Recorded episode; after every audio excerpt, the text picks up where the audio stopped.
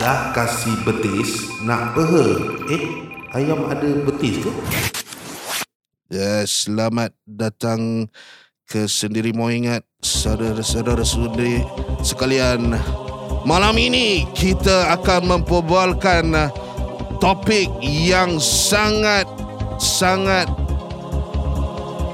Ada unsur stigma yang negatif Terhadap pesakit-pesakit HIV Mari kita bongkarkan tabu tersebut. Pada malam ni no holds barred. Tak ada tersembunyi. Semuanya real. Hanya di sendiri mau ingat. Welcome to the show Sendiri mahu ingat Dari orang biasa Untuk orang biasa Kau ada menggelupur kalau tak dengar. Ha. Yeah, yeah.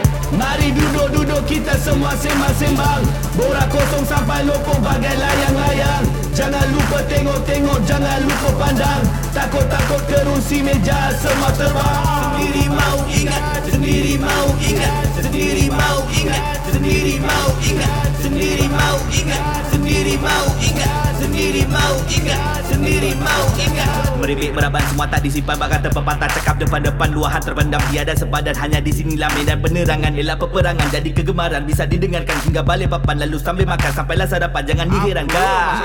Mari duduk-duduk kita semua sembang-sembang. Borak kosong sampai lopong bagai layang-layang. Jangan lupa tengok-tengok, jangan lupa pandang.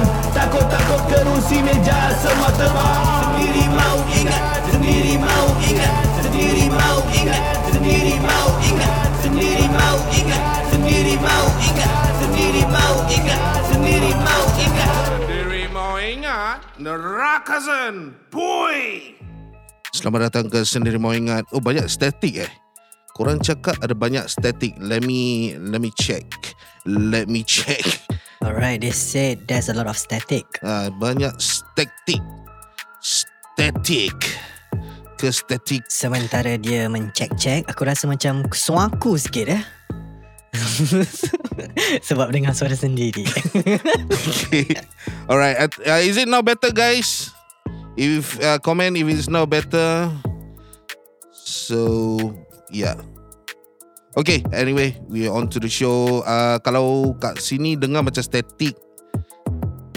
Okay, alright. Just ignore the music part. Pasal the music part, pasal uh, yeah, banyak devices dah connected kat sini.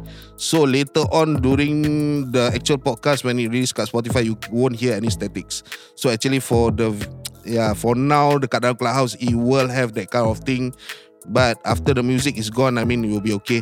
So Selamat datang ke Sendiri Mau Ingat bersama saya Red Ali. Malam ini kita berkongsi tentang topik yang sangat tabu di apa kalangan masyarakat Melayu especially uh, within Singapore context.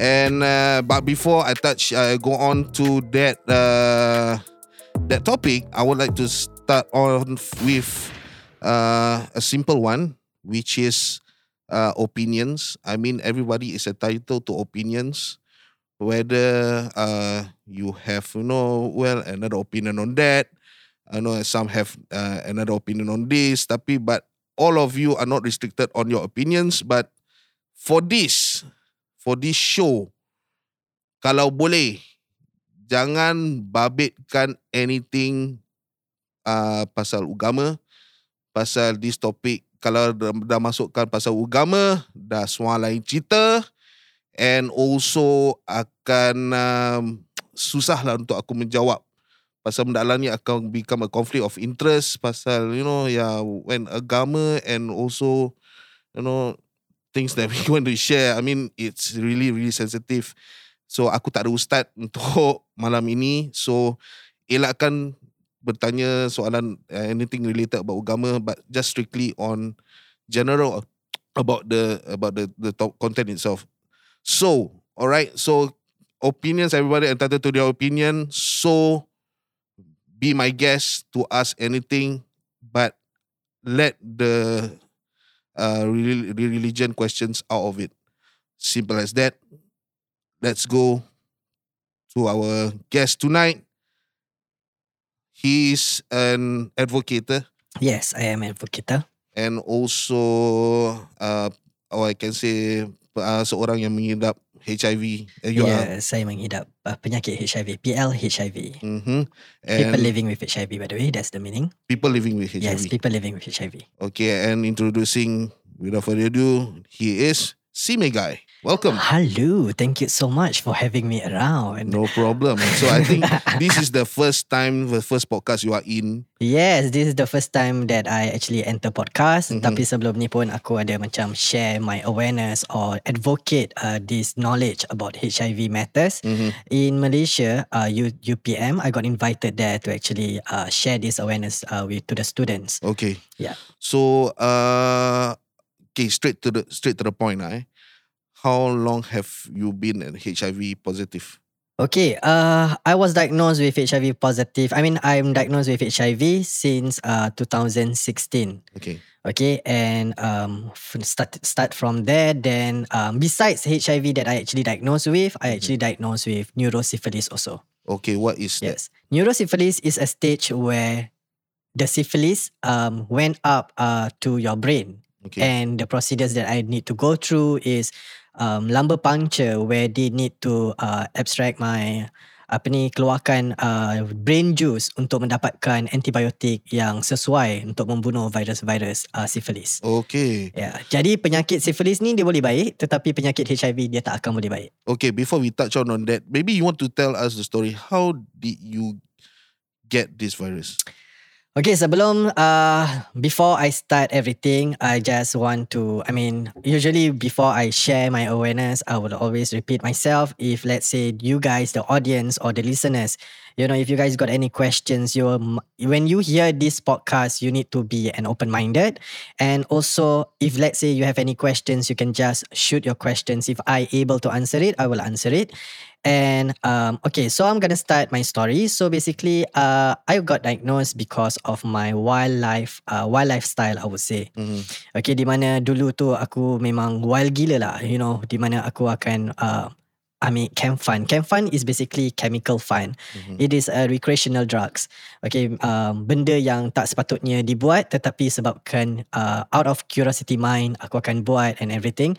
And then after that I meet people and I get to know people and then after that um yalah um so called barebacks, you know, and also um uh gay relationship and all this thing and uh I mean I mean it's like it's just a wild life that I had lah. Mhm. Kalau aku tengok video porn, Mhm. aku akan buat apa yang aku nampak. Oh. Ah ya, di mana kalau misal kata aku always curious bila aku tengok uh, bila aku tengok porn aku macam, "Eh, macam mana eh orang buat gini?" Eh, Hmm. macam gitu eh. Ah so Hmm. aku akan macam macam dalam dalam hati aku macam, "Eh, aku nak cuba, aku nak cuba."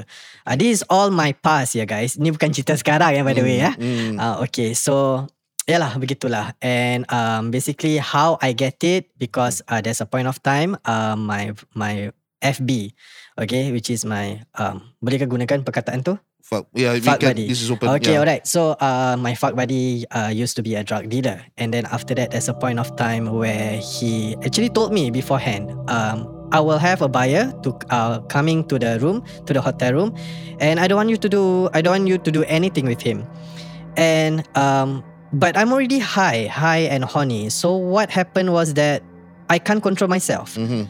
and I just you know when I I am out of control so I just proceed and but then before we proceed actually my my FB actually went out to smoke Mhm. so he didn't know what happened Mhm. but when he came into the room he saw me doing it with someone Mhm. and then after with the person and then after that then um he stopped us and he shoo away the guy off from the room Okay. okay and then uh, what happened was that he just kept quiet Mm. he merajuk ataupun sulking Mhm. dia tak berbual dengan aku terus untuk beberapa hari Dan lepas dia halau orang tu dia halau aku pula Oh, you know okay. yeah in that state of mind where aku betul-betul tak boleh control aku punya diri aku dah macam mabuk ha- apa ni um, macam mabuk lah you know Yeah. dah, dah, dah betul-betul out of control tapi Mm. dia tetap halau aku keluar and then after that he didn't contacted me for few days Okay. he only tell me about the person um, punya condition after one week okay that's when I'm like ah f- fuck aku So- betul-betul dah kena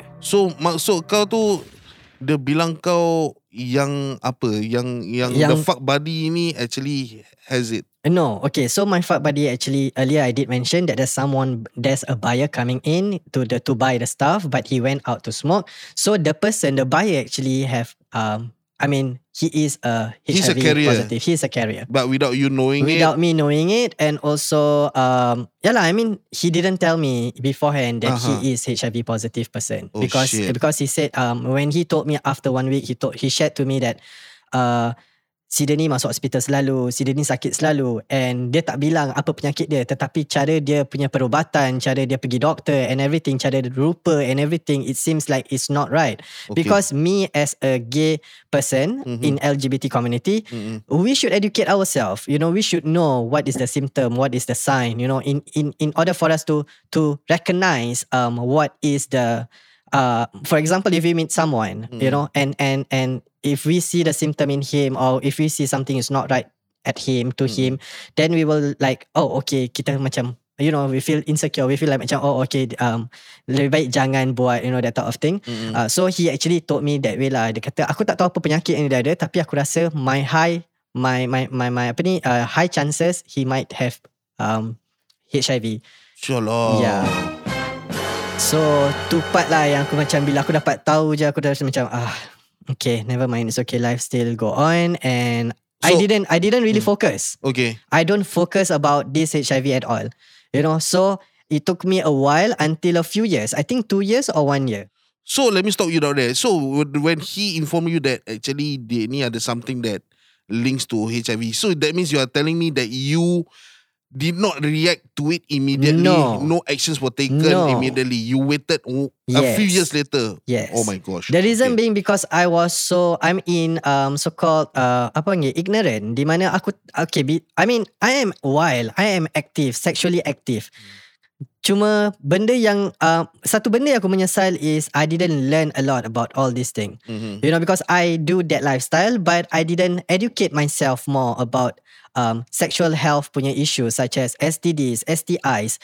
By the way untuk korang-korang yang tak tahu apa STDs, STDs means sexual transmitted disease Mhm. ataupun STI sexual transmitted infections. Okay. I didn't know anything about this termasuk HIV, termasuk syphilis, termasuk apa-apa benda je. Mhm. You know dalam pemikiran aku aku cuma nak main, aku cuma nak puaskan nafsu aku. Mm. So itu yang menyebabkan aku macam tak peduli Mhm. setelah aku uh, setelah dapat tahu yang dia memberitahu aku yang oh um kawan aku actually sakit and Mhm. kau baru main orang sakit.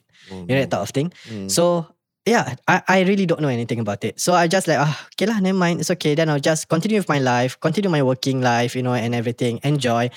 And after two years baru aku dapat treatment. Itu pun disebabkan there's one point of time aku punya kerja gila babi punya stress Mhm. di mana um, I need to uh, design uh, um, I mean uh, ni masa aku tengah attach with a company lah Okay. you know um, nak kena buat uh, bangunan seluruh bangunan Hmm. Okay. and dia cuma kasih timeline 7 days and I got stressed up and then Mm. after that then after the project that's when I just uh, admitted myself to the hospital I told the doctor Mm. I want to do all type of blood tests that you can do because this this feeling that I feel right now is like macam tak terkawal Okay. because aku demam dan itu berpeluh malam berpeluh malam ni bukan berpeluh kes macam satu badan berpeluh dia cuma belakang daerah belakang kau berpeluh walaupun aircon dah buka tetap belakang kau tetap berpeluh Ev- Even you don't feel hot. It's just even perspire. yes correct Okay. so that is one of the symptom okay. Okay, uh, maybe I can can I share about the symptom of the Can, HIV? can, okay, on. so symptom of HIV is basically seseorang itu demam panas di mana berlarutan sehingga lebih daripada 2 minggu tetapi demam dia bukan macam demam biasa di mana kalau kita demam kita akan macam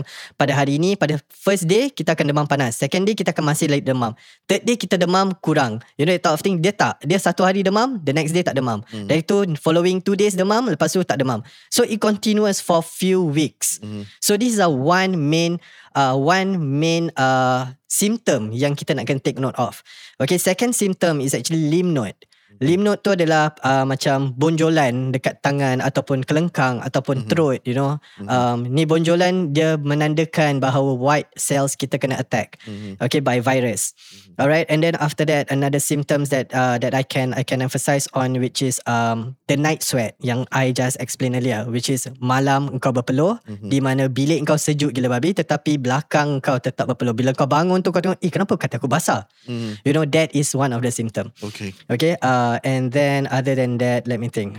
Hmm. How about macam kau kencing? Kencing any No. like, rasa pedih? No. Some Like, people, some some- mm. mm. some people they don't have any symptom. Itulah yang membu- it, Okay, itu yang membuat seseorang itu macam dia tak pergi test sebab dia tak tahu yang diri dia ada penyakit. Ya, pasal You dia know? tak rasa apa-apa. Betul sebab dia Mhm. tak rasa apa-apa. So Mhm. not everyone akan menghadapi simptom-simptom yang aku baru sebutkan Hmm. dan um, yang membuat orang macam oh aku sakit aku nak pergi check. Tak, Hmm. bukan macam gitu. Mm-hmm. Okay. Mm. So okay, the let's say you you you you mentioned earlier that like you have to go through a process of uh uh with with the doctors to take your blood test. Yeah. So what actually they what what what actually the process that they they do to to you?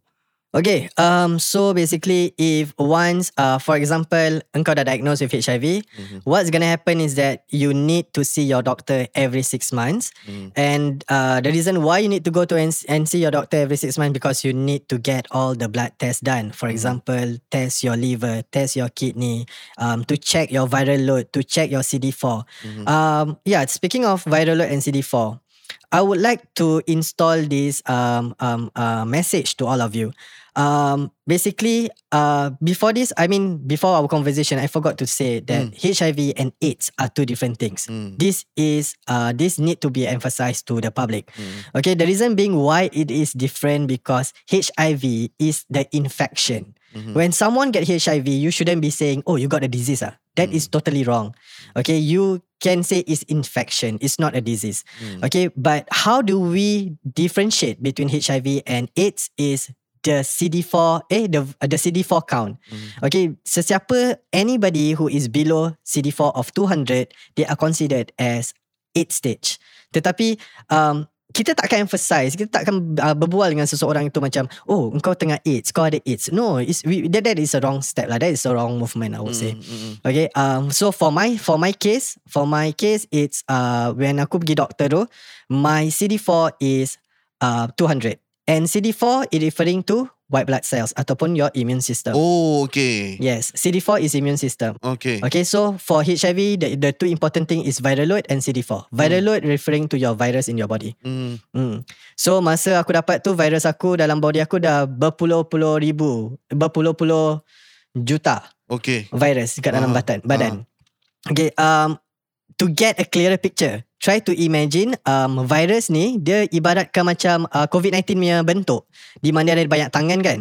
So how this virus reproduce? So you just imagine this virus attached to your immune system. Dia dah pegang itu immune system ataupun CD4. Mhm. Dia generate more viruses. Dia akan buat lebih banyak virus. Dia akan keluarkan, jadikan factory, keluarkan lebih banyak virus dalam They tu. they create multiples of yes, it. correct. Okay. so alright. that's how it got reproduced and reproduced. Okay. Mm. So then uh facing this apa uh I mean when they merebak Mm-hmm. what type of actions actually you're supposed to take? What type of actions? Maybe Yeah. before. since, since since the level you you were getting pasal you were uh, hun- 200 is it? yeah, at that at that point of time it's 200 lah. Sekarang aku punya CD4 is around 650. Normal human being um yang healthy eh, dia Mm. punya CD4 is about 800, 1000 plus and above. 800 and above. Okay. Yeah. So the type of things the medications wise what you have to Okay, for medication wise, uh, dia tak kita dekat Singapore kita tak ada macam uh, specific medication that we need to take for people living with HIV. Um, berbeza dengan di Malaysia. Okay, kalau di Malaysia ma- uh, obat orang free, jadi orang punya ada stage 1, ada level 1, ada level 2. Tetapi di Singapura kita tak ada level 1, kita tak ada level 2. Dia um, ikut dengan apa badan kita boleh ambil. Uh, dia ikut dengan blood test. That's why we need to go for check up. We need to go for blood test to see whether this medication is good for you or not. You know that in such things. Yeah, for me, uh, I began my medication with 3 in 1. Aku terlupa apa apa dia punya dia punya apa ni uh, obat nama tapi dia ada kena mengena dengan Truvada dan juga uh, uh, there's a word for it. Uh, oh my god, I forgot the name. Never mind, it's okay. mind. Mm-mm. Uh, so this three in one uh, basically dia ada bawa satu satu satu obat ni yang di mana dia boleh buat kau boleh adakan side effect. Okay. So um, bila aku mengambil tu obat, the first thing yang aku the side effect yang aku rasa is actually mimpi malam. Okay. Okay, mimpi malam maksud mimpi ngeri. Hmm. Uh, di mana bila aku tutup mata je, bila aku dah start tidur kan, uh, aku tiba-tiba ba- macam termimpi yang aku buka almari aku, keluar kelawar berlambak. And then bila jalan lagi, aku nampak Pontianak. Lepas tu aku Allah. nampak kelawar lagi. So setiap malam aku akan mimpi benda yang sama. So Okay. itu adalah satu uh, side effect yang aku rasa. Second side effect yang aku rasa pula which is um, diarrhea in the morning. Mhm. So pada waktu pagi aku akan selalu pergi toilet sebab aku ada diarrhea. Mhm. And then the third side effect is um, kepala pening. This majority of people who took this medication, diorang akan merasakan kepala diorang macam ringan. Hmm. Ibaratkan macam kau tengah mengambil dada. Okay. You know, kepala kau huyung hayang, terpusing-pusing. Kau tak akan boleh drive, kau tak akan boleh concentrate on doing your things. Okay. You know, so that is the side effect, uh, the first stage that I felt. And then Mhm. after six months taking it, I actually told my doctor to change the medication. And the doctor also decided to change the medication because, um, yeah, I want to be better because I have my job. I do drive, you know, and so on. I cannot focus on doing all these things with all these side effect. Mhm. So, uh, what happened is that my doctor actually changed to Truvada and Repliverin ataupun dipanggil Eduren. Okay. So sekarang ni aku masih lagi uh, bersama dengan mengambil obat uh, Eduren dan juga uh, Truvada Yeah, ataupun 10 of M. Which is slightly lesser effect. Yes, compared correct. to the- Totally no effect for me. Totally no okay. side effect at all. Alright. So this obat kau apa consume during uh, you also touching on this obat so that this is, will be a permanent thing for you. It is gonna be the permanent for life. I need Okay. to take my medication for life every single day. So you taking uh, every morning Hmm. macam macam ubat uh, inilah uh, macam darah tinggi lah. Like Yes, yes, lah. yes. Dia You macam darah take it- tinggi Hmm. kecuali kecuali aku kalau nak makan ubat tu aku nak kena consume a certain uh, amount of calories. So usually aku akan mengambil obat ni waktu malam sebelum mm, bila aku nak makan malam. You know, Hmm. bef- uh, after I eat my dinner then I will just consume it because I need to hit certain calories before I can consume this medication. Okay. The new medication. Alright. So okay, then how okay, talking about medications, people will uh, definitely ask how much does it cost? For costing wise, um, different people have a different um range of price. I mean cost lah. You know, but for me, uh, without the Medif- Medifund, um, because I got Medifunded right now, um, totally hundred percent um covered co- covered by the um by the hospital. Okay. You know, and um, if without the Medifund, it can cost me like at least three hundred dollar per month for two bottles of medication and uh, does that that supplies last you for for one month. for one month? Yes, for one month. And before this, actually, aku selalu travel ke Thailand untuk buy my medication. So the difference is very huge. Di mana aku cuma keluarkan 160 dolar Mhm, uh, untuk beli obat aku di Thailand. mhm, Um, disebabkan COVID, aku tak boleh travel out, so I don't practice that anymore. mhm. And instead, because of the Medifund, I I got covered by by by, by the Medifund, and that's the reason why I continue with the hospital. I mean, obat hospital di Singapura. Okay. Yep. So, uh, get. I mean, for this HIV thingy, I mean, uh, definitely there are ways for you to, uh, let's say, let's say kau, let's say kau belum dapat, Okay. kau belum kena, tapi you, uh, macam you are going for intimate relation with your partner. Mhm. Okay, but kau tak tahu yang uh, partner ni kau uh, ada ke tak ada that that virus. So, is there any type of medications or actions that you need to take? Okay. Um, before I touch on that, Uh-huh. let me just share with you a little bit about how it can be transmitted from one person to another person. That's yeah, yeah, yeah. Okay. True. So, um, HIV can be only transmitted through body fluid. Everybody knows that body fluid. Mm-mm. But what type of body fluid that can transmit HIV from one person to another person? Okay, so um, the, there are six ways, six ways that we can actually transmit the HIV, which is through blood. okay. Okay, all these ways, all this body fluid need to enter open wound, masuk ke dalam tubuh kau, dekat dalam perjalanan darah, baru dia boleh buat, baru dia boleh reactive. Okay. Okay, selagi dia macam just light through your skin, ini semua tak akan terjadi. Macam for example, rumors, orang kata orang inject darah HIV dekat buah and then dia kasih orang makan. Ini semua adalah stigma, ini semua adalah rumors. Okay, so kita tak boleh percaya dengan benda-benda ni semua. Kecuali kalau darah masuk ke dalam tubuh kita, baru kita boleh dapat HIV. So, darah, uh, blood, semen, precum, anal fluid, vaginal fluid dan juga breast milk. Breast milk ni daripada ibu ke anak. Oh, Yes. Jadi um, aku boleh katakan uh, precum uh, and and for example precum dengan semen. Kebanyakannya kita akan advise uh, orang-orang untuk pasal I'm also a counselor in AFA. Uh, I mean, I do. I am a voluntary in. I mean, I'm volunteer in AFA. I I volunteer myself there lah to help others, to advise others, and to to to, to share the awareness to others. Uh, so um, kita kan selalu advise people to actually wear condom when they want to do the uh, oral job. You know, oral. I mean, oral lah.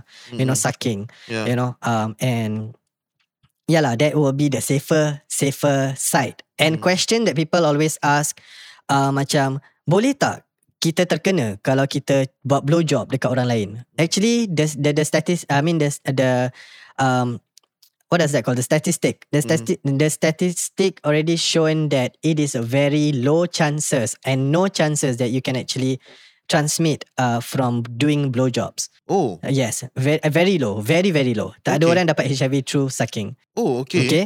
And uh, there are many scenario lah that I can I can share with you about um how, what people think, what is the stigma and everything that I actually came across uh, after after these few years yang aku dah start to advocate because I started advocate I thought I, I shared with you since uh 20, 2018. Mm, mm, mm. 2018 I start to advocate uh, to other people about this awareness. Yeah. Yeah. And then um cara yang paling mudah untuk mendapat Mm, yang selalu orang tak tahu mm, mm. is bareback and also breeding. Breeding tu bermaksud kau lepas dalam tetapi melalui bontot. Mm. You know? Senang kata jubur lah. Jubur lah. Ah, ya, ah, ah. senang kata jubur lah. Yeah. So um bila kita cuba bayangkan bila kita um this is just a a a a, a quick scenario lah aku boleh katakan eh. Mm, Uh, cuba bayangkan kalau korang sakit, korang punya mulut tak boleh telan ataupun tekak korang tengah sakit, doktor tak akan sumbatkan ubat tu through korang punya mulut. Dia akan sumbatkan melalui bontot. Oh. Uh, disebabkan membrane ataupun wall, anal wall is terlalu tipis di mana dia boleh resap uh, obat-obat uh, apa yang- I mean dia punya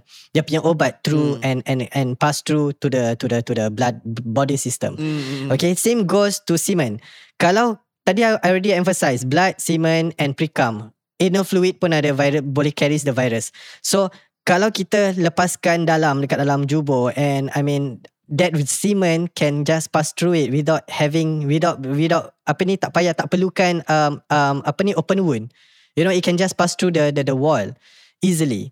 Hmm. So sebab tu orang lebih dapat senang dapat bila orang actually do breeding Mm. you know so um you need we need to be careful of this that's why kalau kita nak buat sexual i mean i mean sex uh, kita perlu memakai kondom kalau tak pun kita boleh menggunakan prep prep is uh, pre uh, exposure prophylaxis Okay. Okay, pre-exposure prophylaxis apa yang dia lakukan? Dia actually protect diri kita daripada penyakit HIV. Okay. Tetapi dia tak akan boleh protect diri kita daripada STD atau STI seperti gonorrhea, chlamydia, syphilis, Mhm. uh, herpes, you know, all sort of STIs. Mhm. Okay, uh, tetapi kita akan protect diri kita um, dengan uh, daripada daripada HIV, penyakit HIV. Mm, okay. Alright, and um, I also need to emphasize on PEP. PEP Mm. is a post-exposure prophylaxis. Okay. Okay, post-exposure prophylaxis is actually basically um, obat selepas kita, for example, kita dah main dengan seseorang Mm. dan orang ni tiba-tiba cakap, eh,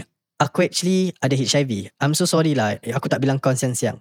So what we can do is actually go to the hospital and share this information to the hospital uh, personnel and then after that tell them that I may need to um I mean I need get a PEP Mhm. short form PEP, you know, uh, post exposure prophylaxis. And then Mhm. after that, your doctor will actually do some blood tests and then your doctor will question you and so on.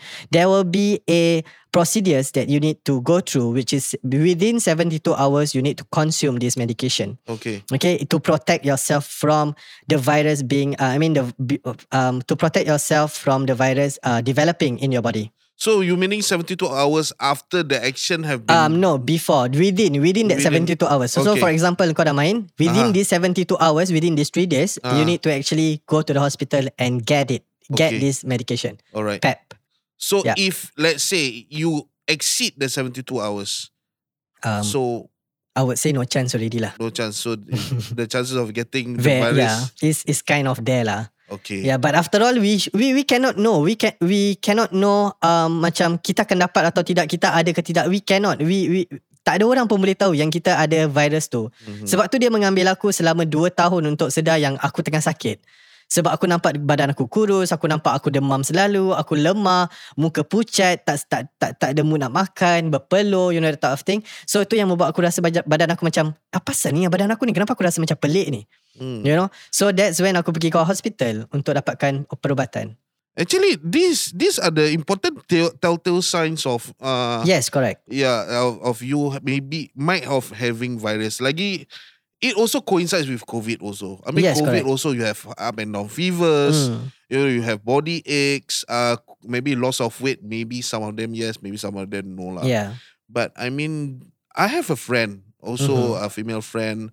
Uh, she's the type yang uh, dia tak tahu yang uh, dia, dia dia macam orang tak tahu lah yang you know they feel healthy, you know you don't feel anything. Mhm. Then at one point of time, the ada a growth uh, of I think a small tumor behind the neck, so she had to go through uh, uh, uh, surgery. Mhm. So uh, when you go have to go surgery, definitely they have to take some blood tests, you know, to to ensure everything is fine. Yep. So once after the uh, the procedures was done, then uh, she was approached by her doctor. Say, I need to tell you something, but please don't be shocked.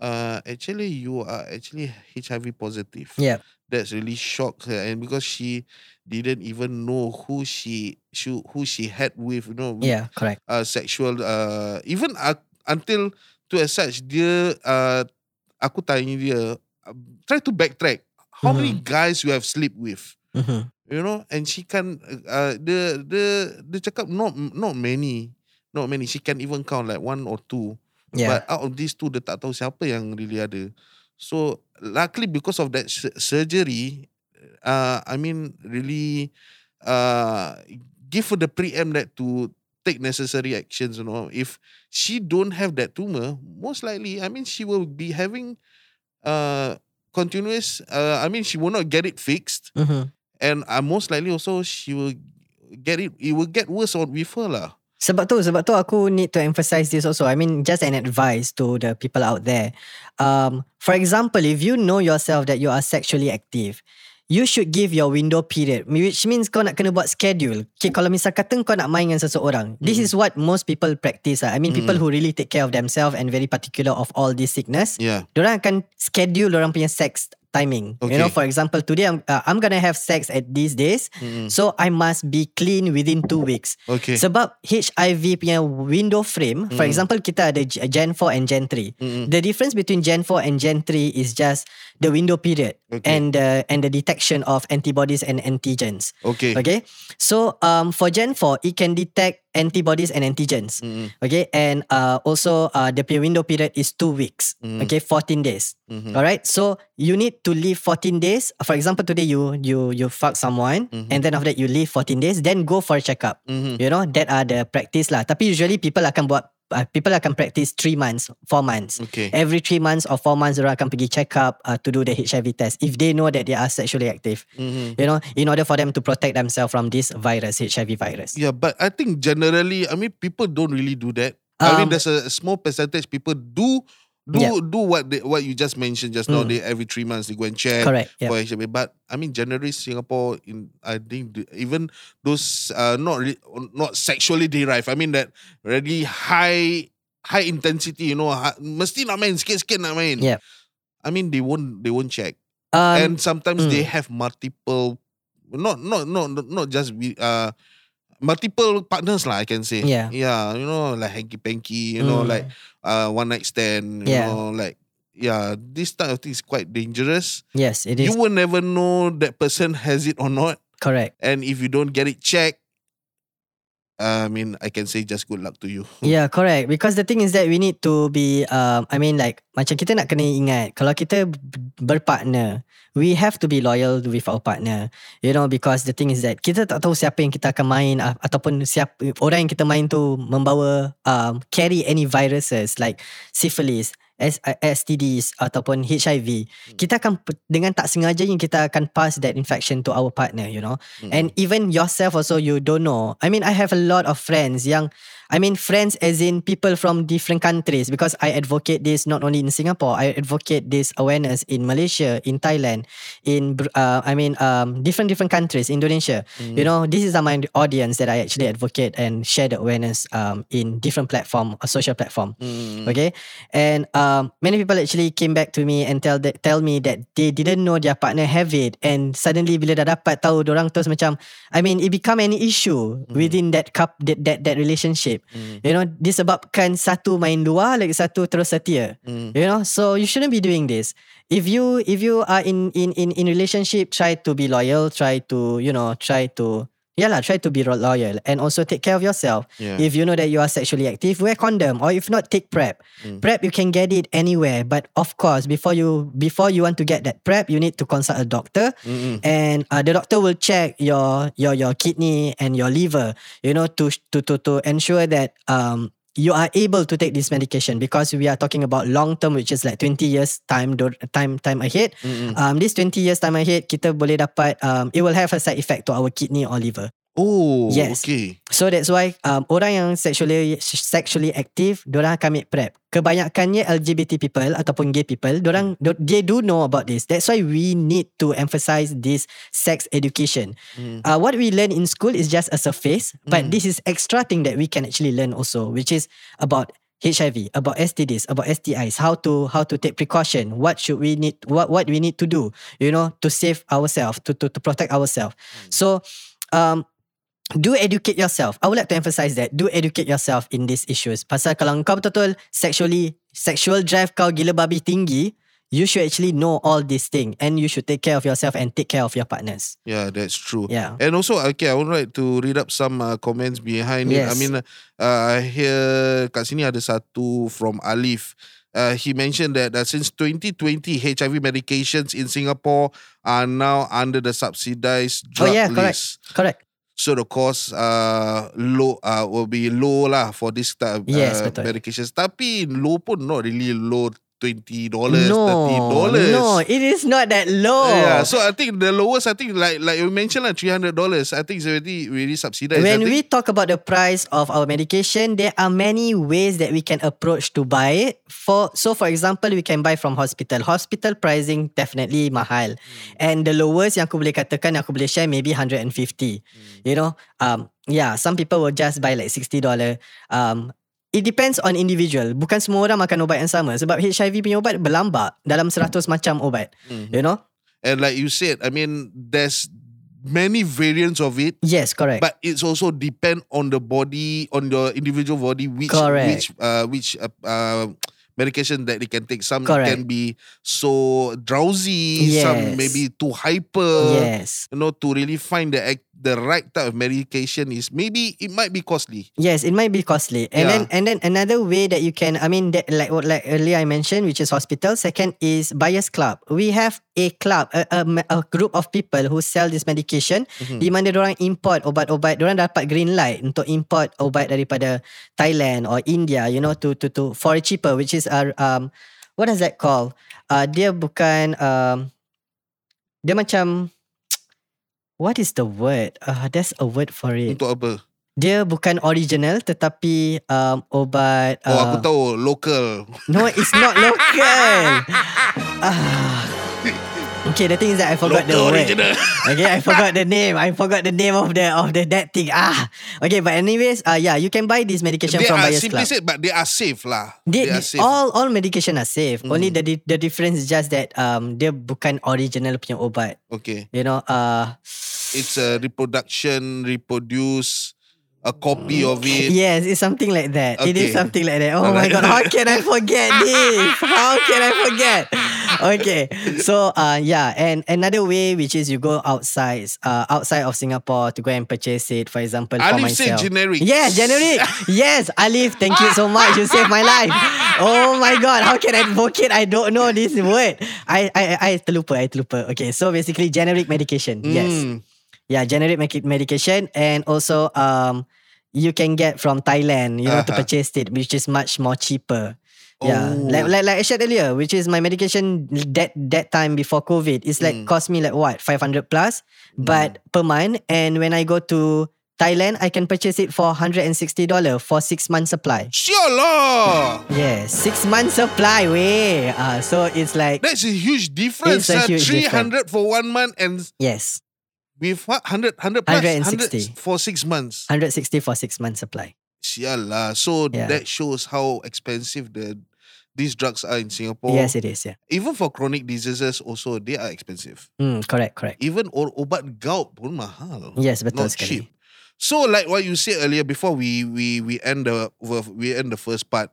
Like you said earlier, uh, getting PrEP and PEP, Yes. and it only works on HIV, uh, to protect you from getting HIV. Yes. Correct. So there are, so it doesn't really protect STD itself. So STD, you mean by meaning so STD have their own drugs, uh, or STD are as contagious as HIV. Okay, I just want to share is- yeah. this. Um, kalau kita berbual pasal STD yang lain seperti syphilis, herpes, gonorrhea, chlamydia, Mm-hmm. all these um infection dia boleh baik. There's a cure for it. Mhm. You know, and Hep C or whatever, they it can be cured. Mhm. But um for HIV there isn't any cure. So where am I right now is undetectable stage. Mhm. So what is the meaning of undetectable? Basically undetectable meaning a person who live with HIV dia mengambil ubat setiap hari untuk for few months or for few years dia akan menukar virus tu akan tak dapat didetect kalau kita pergi blood test every six months. Oh. Yeah. So every six months kita akan pergi ke doktor untuk buat blood test and you can detect the virus. That's when the stage doktor akan kata dengan kita, oh, your we can we can detect the virus in your body. But that doesn't mean that we are cured. Okay. We need to take the medication every single day to stop the virus from multiplying. Okay. You so know? yeah, doesn't mean doesn't mean that it's no longer there. You stop taking your medications. Yes, it correct. might just return back. Pasal it, the it's just like taking a medicine to switch off the, the like you say it it it acts as a, like a factory. It Yes, correct. multiplies. Correct. It uh, reproduce Correct. the the the the gene cells or the the virus itself. So if you stop taking the the medications, so the you simply say that just you giving the chance Yes. not literally saying that it won't start back, but it might start back. Hmm. Yeah, so you you you it's be, I mean the I mean uh, getting uh, I mean being a positive and being a so-called undetectable, you have to really to keep on taking the medications Yeah. Forever. Yeah, forever. And a simple um picture that I can actually um uh, macam picturekan eh. Mm-mm. Tadi earlier I did mention try to imagine the virus ada tangan macam COVID-19. Yeah. Bila dia attack immune system dia akan reproduce. Tapi kali ni bila kita dah dah, dah, dah jadi HIV, uh, people living with HIV ataupun ODA. Usually people call it ODA or PL HIV. Okay. So um kita akan bila kita makan ubat tu, ubat tu dia diliputi satu lapisan dekat immune system kita di mana dia protect our immune system. And the virus couldn't attach to the immune system, cannot attack the immune system. So the virus went to sleep, suppressed. The virus got suppressed because of the medication Okay. you know and that is when um you know and this layer and this layer can only last for 24 hours 12 to 24 hours depend on the medication punya uh, what type of medication we are taking. Mm-hmm. alright for me is 24 hours. So um this layer boleh terbuka ataupun pecah setelah 24 jam. Dan bila kita tak makan ubat kita setiap hari uh, set every 24 hours virus tu akan tetap reproduce Mm. attached to the immune system so that is how we can imagine lah you know the picture that we can imagine the simpler simpler picture that I can share Yeah. Mm. So okay, uh, and okay, I want to read out lastly from uh from Atika. so she said actually this prep dah macam concept, uh, contraceptive. contraceptive maksud macam mana Uh, I don't know what contraceptive uh, contraceptive kenapa uh, those pregnancy pills. Oh yeah, to yeah, yeah, avoid yeah. getting correct, correct. pregnant. Yes, correct, Yeah. correct, correct. Um, kebanyakannya kalau kita berbual pasal LGBT punya community, uh, Mhm. they actually practice to take this medication because they do aware and they do educate themselves. Mm-hmm. You know, um, especially gay gay community lah. Pasal, I mean, come on, Mm. this is for your own good. You know, Yeah. so you need to educate yourself about this. PEP or PrEP, it actually protects you. So usually people will take PrEP pasal orang tahu hmm. orang punya diri macam mana orang hmm. whether they are sexually active or not and they have a time frame that they can actually they need to take this medication okay mm. alright uh, we are going to take a short break uh, More to come after this. We'll be going into the hot topic, which is stigma among yes. the community. So, jangan kemana-mana. Kita akan kembali selepas ini di Saturday Morning yeah.